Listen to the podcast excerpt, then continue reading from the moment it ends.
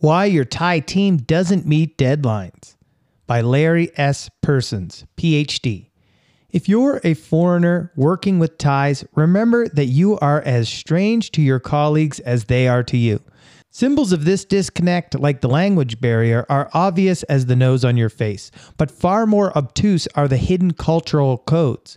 Invisible friction has a habit of making itself felt at the worst possible times. Consider a project that needs to be completed by a certain date. The timeline is tight, but you believe in your team's ability to deliver. You gather your Thai personnel and explain all that needs to be done. You confirm their understanding and let them know that hitting this deadline is absolutely essential. You've had issues with them before, so this time you are extra careful to ask whether there are any problems you should know about and whether they can complete the task on time. They clearly answer, no, no problems, yes, we can finish on time. The deadline arrives and the work is not complete. Your anger builds as you listen to your Thai team explaining that they need more time. Whose fault is this? Yours. Well, 50% of it is yours, and that's the part you should focus on. Invisible barriers. There are reasons that this keeps happening, and you need to address them. But dismissing differences in worldview altogether is about as helpful as spitting into a strong wind. Their values differ. In Thailand, lines are rarely dead.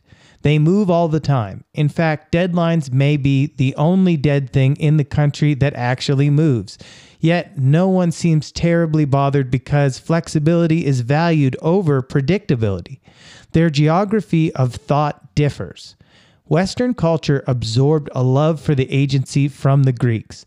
They view the world as being static and tractable, quantifiable and controllable. They attribute behavior to actors who exercise power to manipulate the environment. Asian cultures, including Thai culture, absorbed a love for harmony from Confucius. They view the world as constantly changing and somewhat untamable. In their view, human behavior is often shaped by the constraints of context, not agency. Their view of time differs. For hundreds of years, the Thai view of time has been cyclical, not linear. Life rarely proceeds along a straight line. It cycles backward and forward, much like incessant waves on your favorite beach. Real life doesn't unfold like a product on an assembly line. Life simply happens and you respond accordingly. The secret is to stay calm in the present moment, an approach that feeds a shared intuition that if you just give something enough time, things will come out right. Chill. Mai Pen Rai. It'll all work out in the end. Their experience of power differs. For generations, Thais down the food chain have felt disempowered.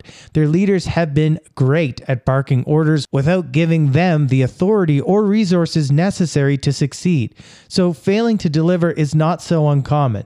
And although it risks the wrath of superiors, there is also a widespread expectation that patrons should be understanding and lenient.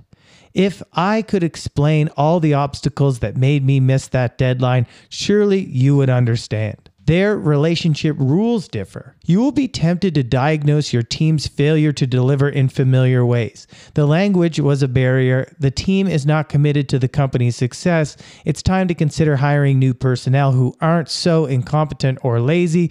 You will be less inclined to see this situation through the lens of face. But nine times out of 10, that's exactly where you should be looking. Outsiders frequently underestimate how important it is for Thais to preserve face both for themselves and others. A loss of face can damage a person's reputation, threaten his place in the social pecking order, and stir powerful feelings of personal shame.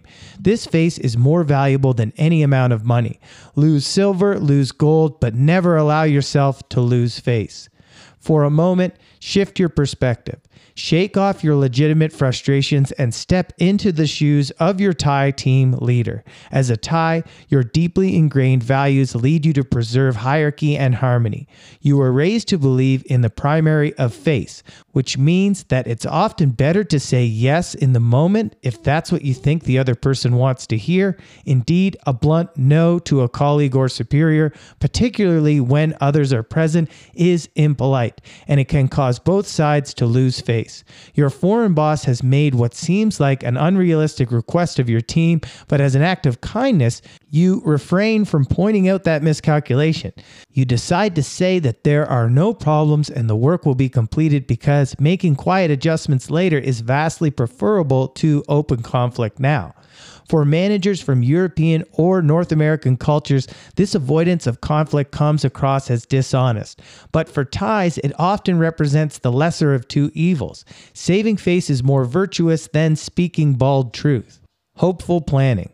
So, dare you to hope that the future deadlines will be met? How do you navigate an environment where words and relationships follow hidden rules? How can you possibly build trust with people for whom say yes doesn't really mean yes? and no doesn't necessarily mean no. These are difficult questions. But if you are willing to understand, accept, and respect a cultural code that differs from yours, there are promising pathways before you that can improve your team's chances of hitting those deadlines. First, check your prejudices at the door. They will only throw gasoline on the fires of your anger. Admit that there are thousands upon thousands of competent Thais in multinational corporations, and many of them consistently deliver on deadlines.